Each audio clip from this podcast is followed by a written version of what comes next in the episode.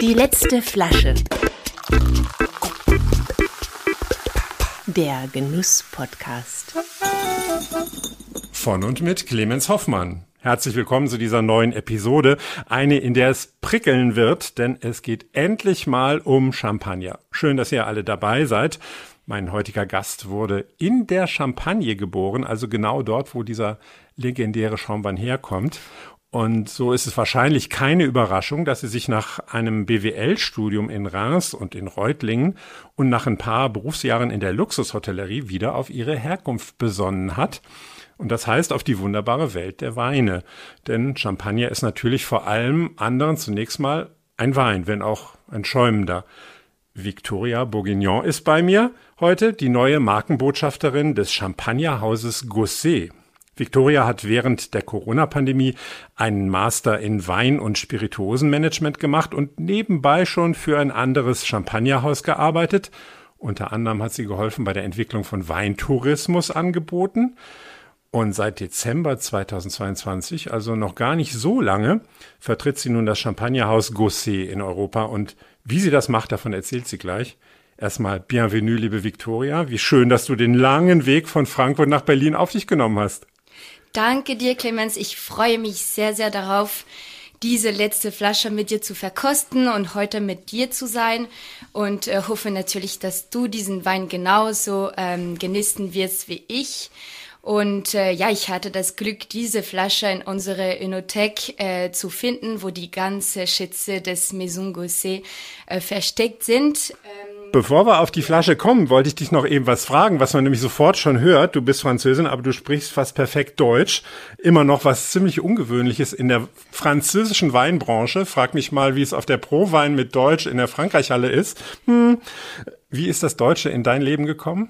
Ja, also erstmal, es tut mir leid, weil ich bin da mit meinem französischen Akzent. Ähm, also ich hoffe, dass dies die Zuhörer nicht zu sehr stören wird. Das glaube ich und nicht. Und dass sie den Akzent direkt aus dem Champagner genießen werden. Ähm, also eigentlich, ich habe, äh, wenn ich ähm, acht Jahre alt war, habe ich mit äh, Deutsch angefangen. Ich habe einfach diese Sprache gemocht und äh, ich mag die deutsche Kultur, also einfach die Deutschen. Und äh, ich habe äh, damals dann an der ESB studiert, äh, zwei Jahre, und dann habe ich die Hotellerie, in der Hotelleriebranche gearbeitet, dafür Kempinski in Frankfurt. Danach habe ich mich entschieden, weiter diese, äh, so weiter äh, Wein zu studieren. Mhm. Aber ich wollte unbedingt äh, nach diesem Studium äh, wieder nach Deutschland und ähm, nach Frankfurt. Und ich habe gesehen, in deinen Unterlagen, in deinem CW steht unten auch drunter, du bist auch irgendwie mit deutsch-französischen Städtepartnerschaften äh, unterwegs. Ja, genau. Also mein, mein Vater ist Bürgermeister für ein kleines Dorf äh, in Frankreich, äh, Givry-en-Argonne. Und äh, die haben eine Partnerschaft äh, mit, ah. ähm, mit Lützerath. Lützerath? Äh, Lützerath, ja. Das Bra Braunkohledorf? Ja, genau. Ach. Und, ähm, und ja, ich organisiere da Events und wir treffen uns jedes Jahr entweder in Frankreich oder in Deutschland und es ist immer so, ja, schöne Events, alle sind froh, wieder zusammen zu sein und es ist schön Bier oder Champagner getrunken. Du bist in der Champagne geboren. Zu genau. welchen Anlässen gab es bei euch zu Hause Champagner?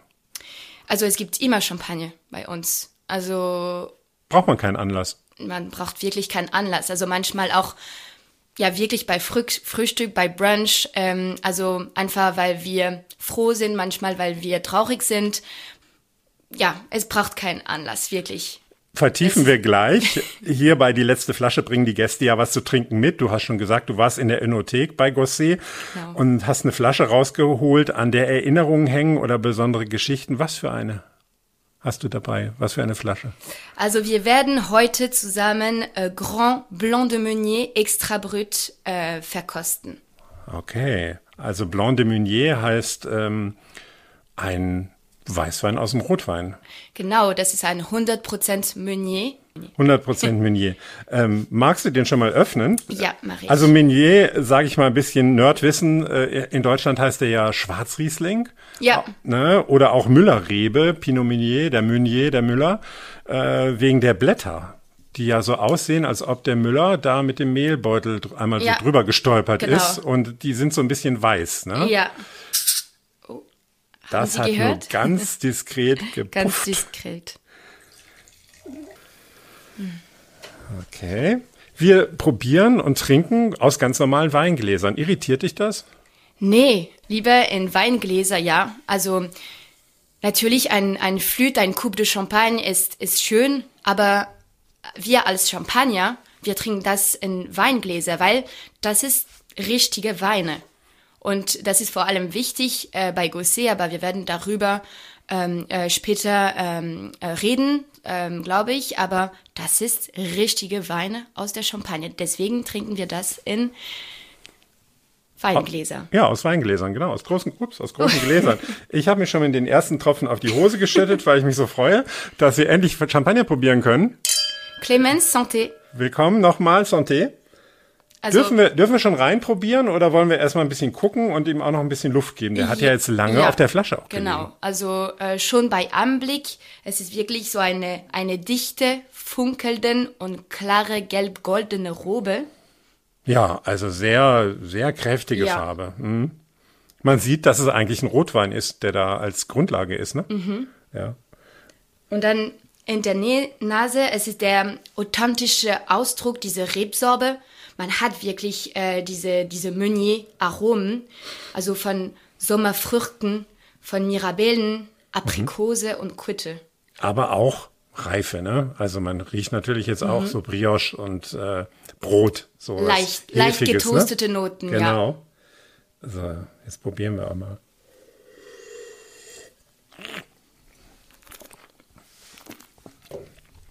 Oh, Also sehr vollmundig. absolut. und mineralisch und man hat diese Großzügigkeit ähm, im Mund. Ähm, diese viel Lebendigkeit. Und was, was den Mund auch füllt, ja, das ist schon, das ist nicht so ganz äh, fein und gra geradlinig, das ist schon ein bisschen opulenter und breiter Opulente, auch, ne? ja. aber auch also diese Frische. Und das ist wirklich typisch von ähm, die große Weine, ist diese Mineralität und Frische. Weil also diese, diese Weine wurde neun Jahre auf Hefe. Also äh, Grundwein ist 2007. Boah. Also ein, mit ein bisschen äh, Reserveweine. Also äh, und wurde in 2016 degorgiert. Aber trotzdem hast du diese Frische, diese Mineralität, aber auch sekundäre, tertiäre Aromen. Das stimmt. Aber was nicht so typisch Gosset ist, glaube ich, ist, dass das so ein rebsortenreiner Champagner ist. Ne? Das macht ihr ja eigentlich nicht, dass man ähm, jetzt einen reinen Meunier-Champagner oder einen reinen Pinot Noir-Champagner hat. Also das war ein, äh, ein One-Shot, das war wirklich so ein Experiment und das haben wir mit Pinot Noir gemacht und auch ähm, mit Meunier. Aber das stimmt, äh, also Monocepage-Weine ist nicht so ähm, gewöhnlich bei Gosset, es ist eher eine Rarität und zum Beispiel diese Flasche wurde nur, es gibt nur 5000 Flasche, es gab nur, aber wir trinken gerade die, die letzte. Naja, die letzte oder ein, einige der letzten, Eine ne? der letzten. aber ri richtig kaufen kann man die gar nicht. Nee, kann man nicht mehr. Da muss man schon zu euch zu Besuch kommen, nach Genau. Frankreich, aufs äh, ins Champagnerhaus und da in der Enothek vielleicht mal In. Epernay. In Epernay. Mhm. Ähm, was die Zuhörer jetzt nicht sehen, aber ich, ist diese Flaschenform. Mhm. Ziemlich auffällig. Bauchig und aber ein eher dünner Flaschenhals. Sieht ein bisschen altmodisch aus. Altmodisch, findest Naja, also so ein bisschen ähm, traditionell irgendwie. Traditioneller von der Form oder täuscht das? Ist das gar nicht so? Also traditioneller weiß ich nicht, weil also aber vor allem nicht so klassisch, weil wir sind die einzige mit dieser Form. Also das heißt Bouteille antique Okay. und das wurde äh, 1760 bei Jean Gosset erfunden, entwickelt diese Form. Ähm, er war Jean Gosset war äh, Glasbläser und er hat diese Form für die Familie Gosset entwickelt und seit damals haben wir immer diese diese Form ähm, behalten. Beibehalten. Und ähm, was auch äh, besonders ist, hast du gesehen, als auch diese Etikett. Wir haben keine normale Champagne-Etikett. Das ist eigentlich eher wie so ein Halsetikett. Also Genau. Okay, wie kommt und und ja, wie kommt es dazu? Ja, also das ist eine Idee von äh, Albert Gosset. Äh, Albert Gosset äh, war äh, für ähm, äh, der Gosset-Präsident in 1976. Damals, er hat ähm, als Juwelier gearbeitet und äh, auch für ein großes Parfumhaus gearbeitet.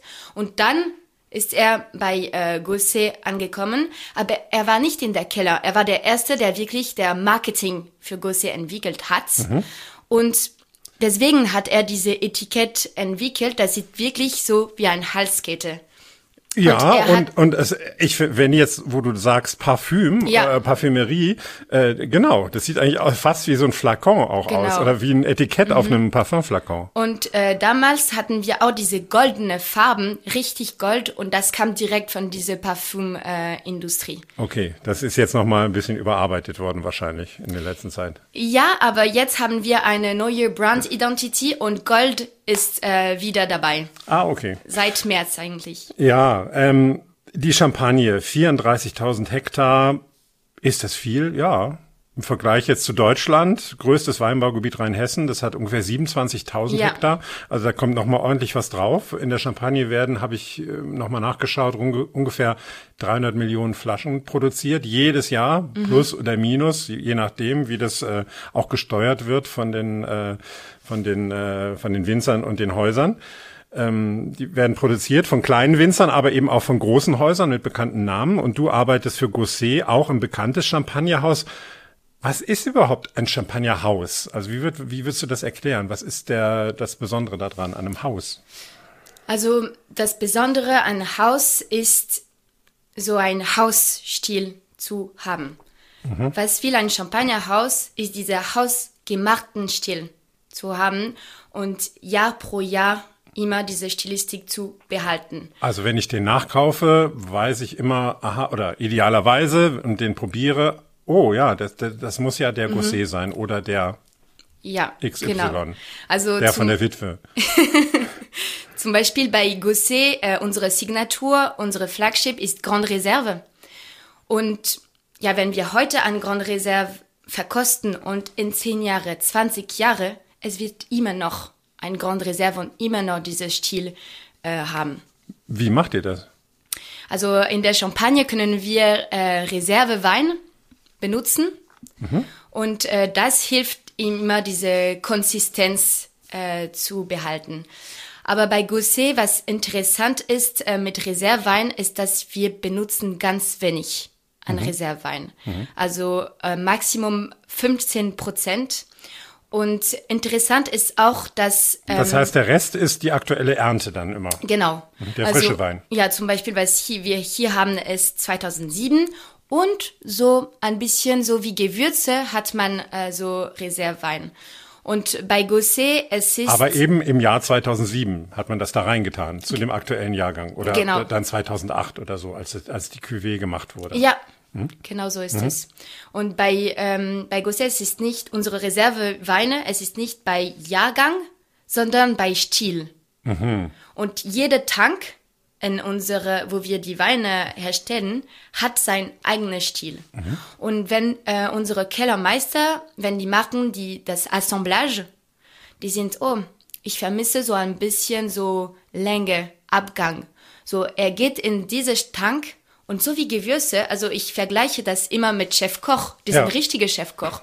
Und dem, okay, ich addiere ein bisschen von diese Gewürze, diese Gewürze, aber das ist ganz leicht. Das ist nur eine Ergänzung von das Jahrgang. Wir wollen nichts verstecken. Mhm. Und die, dieser Tank mit Länge, was ist da dann drin? Also was erzeugt Länge? Kannst du das, weißt du das? Oder ist das einfach ein Beispiel jetzt gewesen? Das ist also Länge. Ich, ich würde sagen, es wird ähm, eher so, also zum Beispiel Meunier, es ist für Rundheit, Geschmeidigkeit.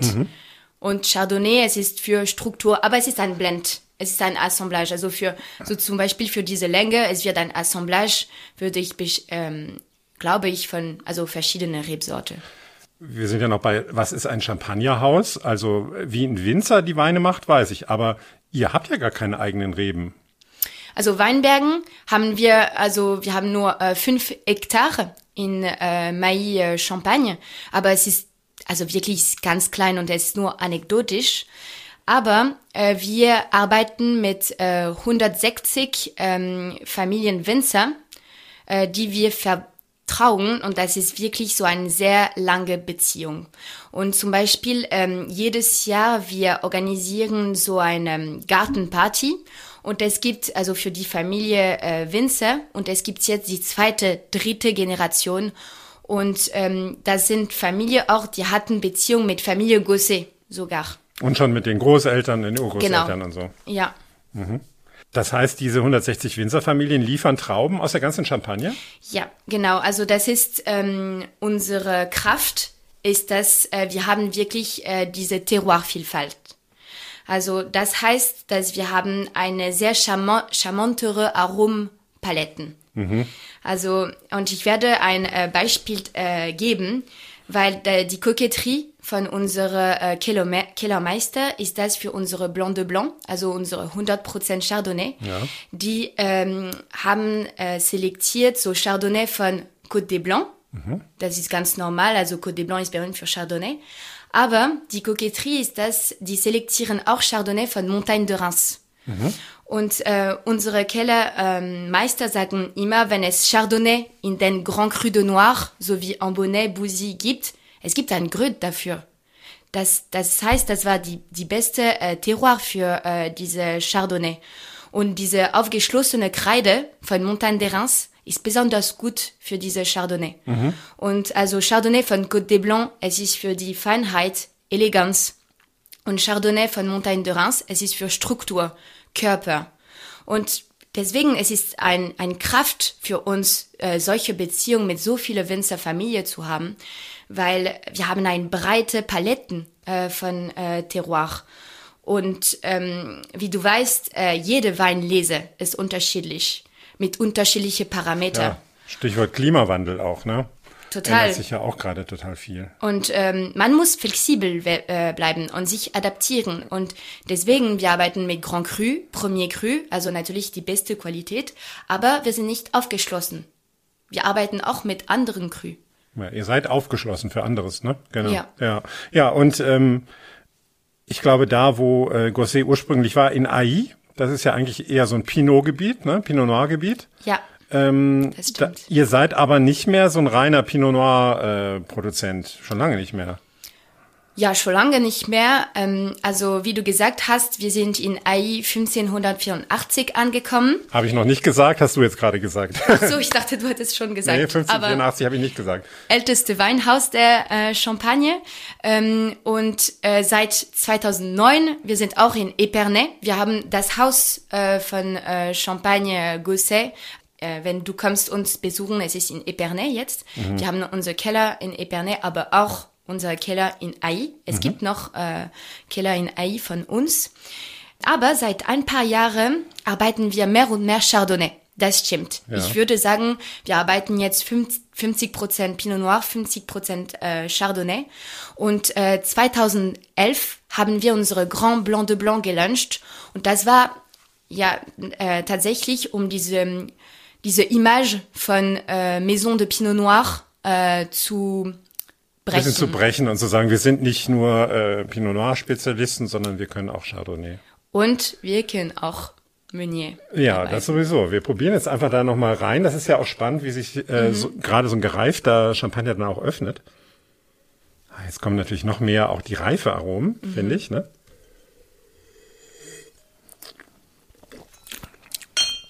Die Perlage ist schon ganz schön dezent nur noch. Ne? Also Ja. ist jetzt nicht so ein ähm, Schäum, überschäumendes Getränk gerade. Ja, ich würde sagen, wir sind eher, wir trinken eher so einen Wein Absolut. als einen Champagner. Genau, genau. Und äh, diese Wein würde sehr gut passen zu einem äh, Fleischgericht, äh, würde ich sagen, so wie Bécofeu oder Blanquette de Veau oder sogar Kombination mit Käse, also Comté. ah ja, Also ich mag immer so mit Zusammenspiel ähm, mit Essen, also von Speisen und äh, Weinen reden, denn es ist eigentlich ein echter Wein und nicht nur ein Aperitivwein. Absolut. Ja, vor allen Dingen solche gereiften äh, Flaschen. Schön, dass wir die hier probieren dürfen. Ähm, wir haben sie eben schon ein bisschen angesprochen als ein, ein ein Merkmal von Champagnerhäusern. Man hat seine eigene Stilistik. Ja, also man unterscheidet sich im Stil mit den Champagnern. Wie würdest du denn euren Stil beschreiben? Also bei Gosset, es ist ganz, Ganz klar, äh, es ist eine tiefe Weinigkeit mit großer mineralischer Frische. Okay. Also m, Tiefe verleiht Komplexität, Länge im Mund. Man hat hier zum Beispiel einen reichen, dichten Wein mit Substanz. Und äh, die Zeit äh, bei Gosset, äh, es ist sehr, sehr wichtig und äh, während die ganze Herstellungsprozess. Äh. Aber das ist keine Frage äh, der Geduld, das ist wirklich die Frage äh, der Arbeit. Also zum Beispiel während erste Gärung, wir machen Remontage des Lits. Ähm, auf Deutsch, ich würde sagen, wir ziehen der Hefe hoch Ja, da rühren die nochmal auf. Ne? Genau. Und das gibt mehr Fett, mehr Körper. Und aber das dann natürlich es fragt mehr Arbeit und äh, die Weine sind dann weniger oxidationsempfindlich. Und das ist ganz wichtig äh, bei uns, also für die Lagerung, weil zum Beispiel auch diese ähm, keine Jahrgang Champagner Weine, wir mögen die lagern. Also die einfachen sozusagen, die, die Einstiegschampagner schon, die sind schon gelagert bei euch eine Ja. ganze Zeit. Genau. Ne? Und ähm, auch ähm, bei uns, äh, Tirage hat gerade angefangen und das geht bis zum 31. Juni. Tirage äh, ist, wenn äh, erste Gärung ist fertig und wir machen das in den Flaschen. Und füllen ihn schon in die Flaschen Genau, für die zweite Gärung. das ist das. Und je, du hast jetzt gesagt, jetzt ist gerade Tirage. Ja, jetzt gerade. Also das ist ganz spät. Also zum Beispiel in Burgundie, Tirage ist schon äh, seit Dezember gemacht. Aber wir haben uns die Zeit genommen. Und zum Beispiel äh, für äh, diese Cuvée, für diese Grand Blanc de Meunier, ähm, während diese erste Gärung, äh, wir haben äh, Chardonnay, Hefe benutzt. Aha. Also wir machen immer so neue Experiment und äh, das war eine Idee von unserem Kellermeister, so Chardonnay-Hefe zu benutzen mit äh, Meunier. Und diese Weine ist auf natürliche Weise entfärbt. Entfärbt, ach so, durch die Hefe quasi. Durch die Hefe, genau. Die Hefe nimmt ein bisschen von der Rotweinfarbe weg, quasi von dem, äh, von der dunkleren Farbe von dem Meunier. Ja, Okay. das, das war auch, um die Salzigkeit und die natürliche äh, Frische zu verstärken. Okay. Das hat wirklich geholfen, diese Chardonnay-Hefe zu nutzen. Das war aber eigentlich ein einmaliges Experiment, ne? Den Grand Blanc de Meunier, den gibt's eigentlich nicht mehr. Nee, das war ein One-Shot. Letzte Flasche. Letzte Flasche, genau. Apropos Glas leer, darf ich noch mal nachprobieren? Ja. Ich habe schon, wie du siehst, äh, der hat, ähm, der macht durstig dieser Wein oder der äh, Ja, wegen dieses Salzigkeit. diese Salzigkeit, absolut, Ja. ja, ja. Oh ja, es ist aber auch die Frische zeigt sich jetzt noch mal besser, wenn man noch mal frisch aufschenkt und Mhm. ein bisschen was im Glas hat. Hm, hat auch eine wirklich eine gute Spannung so, also das äh, nichts was auseinanderfällt. Ne? Diese so lebendige Mineralität. Lebendig. Absolut. Ja. Und ja, bezüglich ähm, äh, mineralisch, Ja. also diese große mineralische Frische, es ist wirklich großer Stil. Und was ist Frische für uns? Das ist diese Malosäure, diese grüne Apfelsäure, das Knacken der frischen Früchte. Und diese Säure ist natürlich vorhanden in den Trauben. Aber Die Apfelsäure, ne, ist das Genau. quasi. Mhm. Und manche Champagnerhäuser, die machen diese Malolaktik-Gärung. Das heißt, man nimmt diese grüne Apfelsäure und man verändert es in eine Milchsäure. Milchsäure, genau. Aber diese Milchsäure ist nicht natürlich vorhanden in, in, in den Trauben. Und deswegen, es, es macht, würde ich sagen, die Weine reifer und man verliert ein bisschen diese, diese Frische, diese Zitronennoten. Und deswegen, das wollen wir nicht bei Gosset. Das ist riskant auch, muss man sagen, ne? gerade bei Champagner. Also biologischer Säureabbau ist das ja, was du erzählt hast, ne? von der spitzen Apfelsäure in die Milchsäure zu gehen, um die Weine eben runter zu machen, ein bisschen äh, weniger spitz in der Säure. Aber ähm, da kann man sich natürlich als Champagnerwinzer oder als Champagnerhaus auch äh, was mit kaputt machen, ne? wenn man es nicht beherrscht. Wenn man es nicht beherrscht, ja, das, das fragt nach sehr viel Sorgfalt. Und, äh, und erste Gärung unserer Weine, es ist immer zwischen 10 und 11 Grad. Säure. Genau. Ganz schön viel Säure. Ja. Ja. Aber ihr macht quasi nur, glaube ich, beim Extrabrüt, ne, diese, diesen biologischen Säureabbau. Bei allen anderen Champagnern blockiert ihr den, weil ihr die Frucht erhalten wollt. Habe ich Genau. das richtig verstanden? Ganz richtig verstanden. Diese primäre Aromen wollen wir immer äh, behalten. Aber das möchte nicht sagen, dass wir nicht sekundäre und tertiäre ha ähm, Aromen nicht haben. Wir haben auch diese Natürlich, Aromen. ja. Aber wir verlieren nicht diese primäre Aromen. Aber, also wir sind jetzt ja gerade in einer Nerd-Ecke, wo sich die, die äh, Champagner-Nerds äh, mit Säureabbau beschäftigen. Aber ich finde es trotzdem super, es ist ja super spannend. Ist das so, dass das viele Champagnerhäuser machen, den biologischen Säureabbau, oder ist das eher was Exotisches? Von dem, was du weißt, Nee, also wir, das ist selten, dass, ähm, dass man es nicht macht. dass man nicht macht, ja. Aber genau. warum, wa warum machen das die anderen dann? Weil vielleicht ist es einfacher zu trinken, weil man hat diese Brioche, diese Butternoten. Ist dann so schön mollig und rund und Ja. charmierend und so, wobei Genau. Dieser Champagner äh, auch total charmant ist. Also das, heißt, äh, das eine hat ja nichts mit dem anderen zu tun. Und der andere Grund dafür ist, dass wenn man nicht diese Gärung macht, Ja. man braucht viel mehr Zeit auf Hefe. Weil natürlich, um diese Säure so zu integrieren, muss man viel länger auf Hefe äh, warten. Und deswegen äh, Durchschnitt äh, Lageru Lagerungszeit bei Gosset, es ist für unsere Non-Vintage-Weine, Die so Einstiegsweine. Einstiegweine, so zwischen vier und fünf Jahre auf Hefe. Für unsere äh, Und sagen wir mal, Minimum ist aber 15 Monate. 15 Monate. Ja. Also ihr macht schon mal so ungefähr dreimal so viel. Aber wenn man Nee, ein bisschen weniger. Ja. Ich bin so schlecht in Mathe. Also 15 Monate gegen 36 Monate. Rechnet es selber aus und schreibt es mir in die Kommentare. Genau, danke.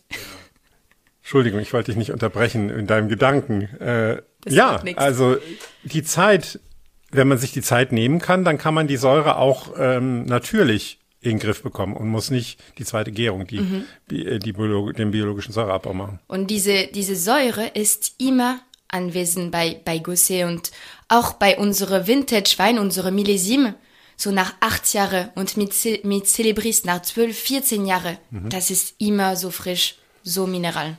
Und die Säure ist ja auch ein ähm, etwas, was die Al in der Alterung wichtig ist. Ne? Das ist ja auch so, so, ein- so ein Rückgrat eigentlich für einen Wein, ne? Ja. der, der Struktur gibt. Genau, das gibt Struktur, Körper, Substanz. Wenn man sich ein bisschen mit Champagner beschäftigt, vor allem in den sozialen Medien auch mal ein bisschen rumguckt, äh, trifft man ständig auf neue Winzer und neue Namen. Und man könnte fast meinen, dass immer mehr Winzer ihren eigenen Champagner erzeugen. Aber das ist eigentlich gar nicht so. Wenn man die offiziellen Zahlen sich anguckt, sind diese Selbstvermarkter wohl sogar auf dem Rückzug. Also es gibt weniger Selbstvermarkter, eigentlich mehr Champagnerhäuser. Aber diese, diese kleinen Betreiber machen anscheinend mehr Wind für, für das, was sie machen. Ich habe das angesprochen, weil ich auch noch mal auf die Rolle von Champagnerhäusern kommen wollte für dieses Produkt. Also es ist zwar schön, wenn man kleine hat, die das Ganze am Kochen halten, die immer neue Geschichten produzieren, aber man braucht ja auch eine gewisse Menge von diesem Produkt. Und das können eigentlich die Großen natürlich äh, eher äh, äh, sicherstellen, richtig? Ja, natürlich, äh, von Champagner braucht man eine gewisse Menge, aber also Gosset ist ja ein berühmtes Champagnerhaus, würde ich sagen, aber viele Menge, also haben wir auch nicht. Also wir sind bei 1 Millionen Flasche, Von den 300 Millionen macht ihr ein Dreihundertstel quasi jedes Jahr, okay? gut berechnet, ja. Ja, das kon das ging gerade noch mit meinem schlechten Mathe. Also ja, manchmal natürlich, äh, man sagt zu mir, ja, 1 Million ist enorm, Ja. ist es nicht. Aber für ähm, Wie viel macht Moët Chandon? jetzt, also zum Beispiel allein Dom Perignon, äh, die Prestige Cuvée, Genau, es ist 8 Millionen. also achtmal so viel wie euer gesamter Jahresausstoß und ihr macht ja eine Million Flaschen in wie viel unterschiedlichen Varianten? Sieben oder acht, ne? Gerade haben wir acht Weine in unserem Sortiment. Also unsere Signatur ist Grande Reserve. Das heißt, das ist äh, der Einstieg. Oder Signatur heißt, so heißt Ich das. mag, ich mag nicht von Anstieg reden. Okay, was heißt Signatur? Signatur ist, das ist wirklich eine Gosse-Stil, weil bei Grand Reserve man hat diese Mineralität, diese Frische und diese Eleganz. Und das ist für mich das ähm, perfekte Stilistik von Gosset. Man hat auch unsere Grand Rosé, also das ist unsere Roséwein und wir haben zwei andere Rosé, also drei andere Rosé eigentlich. Wir haben vier Rosé im Sortiment und wir haben auch noch unsere Grand Blanc de Blanc, unsere 100% Chardonnay. Und äh, ja, von Celebris ähm, hat man äh, drei gerade auf dem Markt. Celebris, es ist unsere Cuvée d'Exception.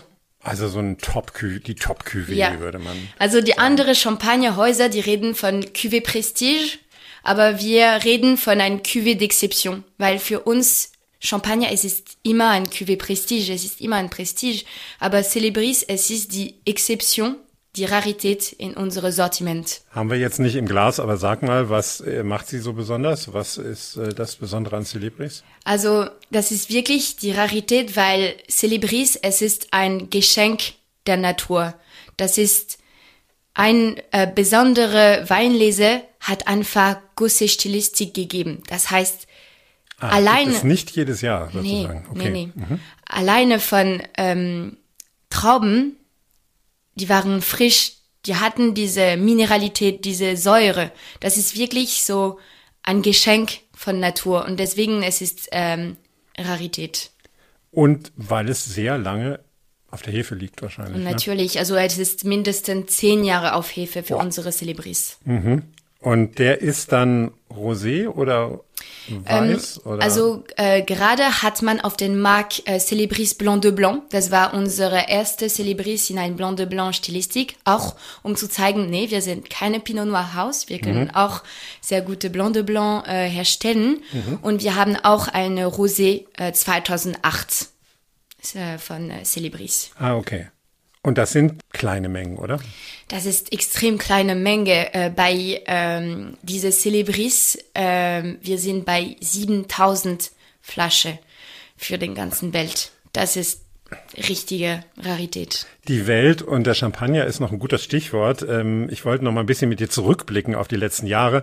Die Jahre, in denen du ja auch studiert hast. Du hast die Corona-Pause vernünftig genutzt äh, und dich weitergebildet. Wir haben ja in Corona was Interessantes erlebt. Es gab erstmal diesen drastischen Absatzrückgang beim Champagner im ersten Covid-Jahr 2020. Hat keiner mehr Champagner getrunken. Ich nehme an, weil eben auch keiner mehr ausgegangen ist. Äh, Die Restaurants hatten alle zu, Lockdown und so weiter. Dann gab es aber im zweiten Covid-Jahr einen gewaltigen Anstieg an, an Champagner-Nachfrage und seitdem ist das so stark, dass eigentlich total viele Erzeuger quasi ausverkauft sind und auch jedes Jahr die Preise erhöhen äh, und zwar richtig äh, bis zu 30 Prozent im Jahr kö- können die das machen und äh, sind trotzdem ausverkauft. Wie geht's Gosset nach oder in dieser Krise? Kannst du mal ein bisschen berichten, wie das bei euch ausgesehen hat? Du bist ja auch mit dem Handel unterwegs und weißt, was, was sich tut, was die Leute haben wollen. Musst du denen auch immer sagen, ja, wir haben nichts mehr? Ja, leider arbeiten wir bei Allokation.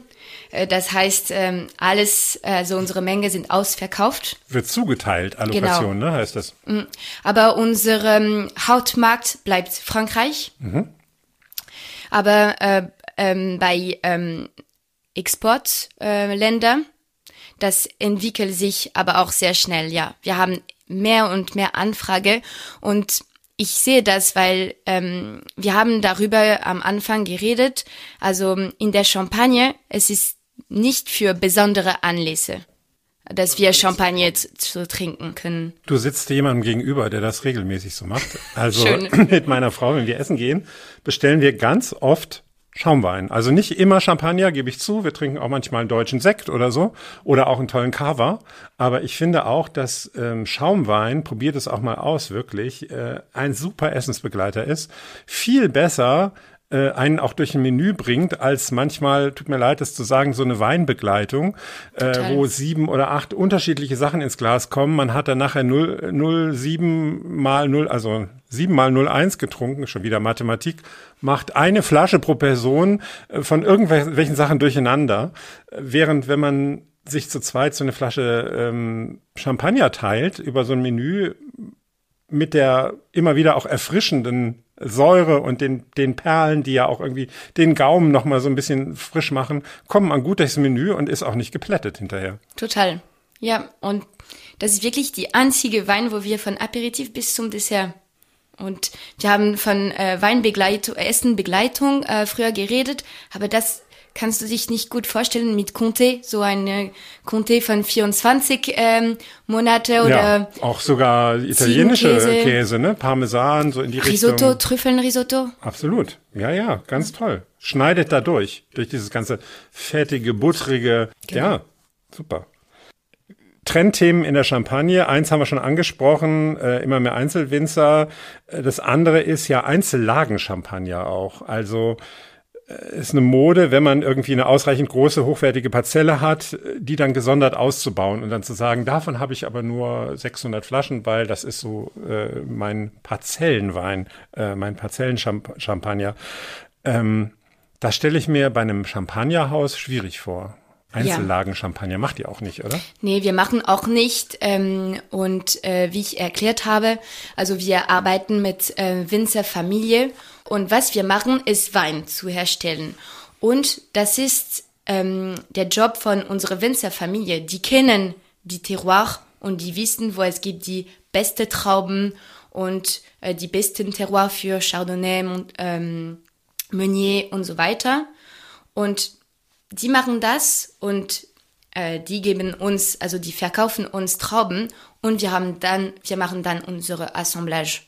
Also wir machen ja Monocepage machen wir, aber parcellär machen wir nicht und wir arbeiten mit zu viele verschiedene Winzerfamilien, zu ja. viele Terroirs um. Ähm, die Gefahr ist ja auch, wenn man die guten Parzellen rausnimmt und sagt, äh, die ist so gut, da mache ich jetzt einen Einzelparzellen-Champagner, dass dann die Assemblage ins Wackeln kommt, weil ja diese auch diese Einzel diese Einzellage in der Assemblage unter Umständen eine wichtige Rolle gespielt hat, ja, auch wenn es nur die kleine Klarinette war, die man so im Gesamtbild mhm. gehört hat, aber wenn die plötzlich nicht da ist, fehlt ja irgendwas im Gesamtkonzert. Ja, also aber ähm, das stimmt und aber es ist das stimmt auch, das ist ein Trend, so parcellaire Champagner zu machen.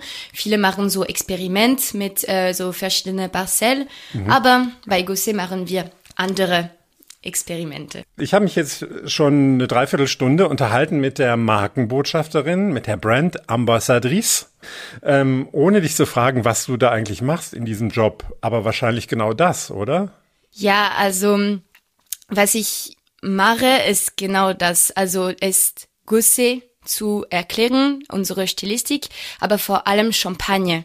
Und ähm, unsere Kunden äh, mit Champagner so erziehen, weil also damals, das war wirklich selten, dass die Leute wie du so Champagner-Dinner äh, gemacht ähm, ähm, hatten. Und ich möchte die, die, die Leute zeigen, dass die Leute, die sollen aufhören, so Champagner wie ein Champagner zu gucken, zu sehen, aber als eine richtige Wein. Das ist was Gosema, die machen Wein und danach kommen die Sprudeln. Also, und Silon de Varin, unsere Kellermeister, er sagt immer, wir sind kein Bubblesmaker. das ist ein sehr schönes Wort. wir machen richtige Wein aus der Champagne und ja, das ist ein bisschen so meine Rolle. Also diese Wein zu erklären, die Champagne-Geschichte ja. und das, ja, so Gosset bleibt klein und dass wir ein bisschen mehr Visibilität äh, bekommen. Ja, also ein Mythos haben wir schon zerstört, nämlich Champagner kann man nur an Feierlichkeiten trinken oder nur zu besonderen Anlässen. Nee, es ist ein Wein, der zufällig schäumt und trink ihn doch, äh, wozu es dir Spaß macht.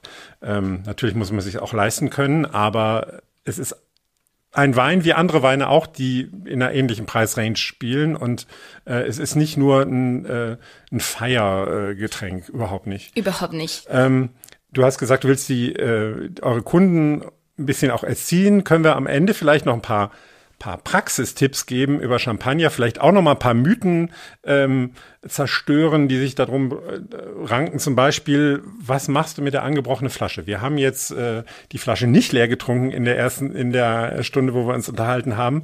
Äh, wie lange könnte ich die jetzt noch aufheben und wie am besten? Also, ja, du kannst noch äh, diese Flasche, wenn du das äh, benutzt, wie heißt das? Äh, Wenn man einen Druckverschluss hat? Genau, äh, kann man das ähm, zwei, drei äh, Tage in der Kühlschrank äh, behalten. Aber was ist dein Tipp? Vorher austrinken wahrscheinlich, oder? Ja, immer austrinken. Immer austrinken. Was gibt's denn noch äh, so an, an Tipps oder an, an Hacks über äh, Champagner, wo, wo du sagen würdest, hm, denk mal daran, Flasche aufmachen. Äh, wie schafft man, dass das nicht knallt? Ähm, man kann das vermeiden, also ganz äh, langsam äh, das Kork so ganz langsam öffnen und diese Luft, Langsam entweichen lassen. genau.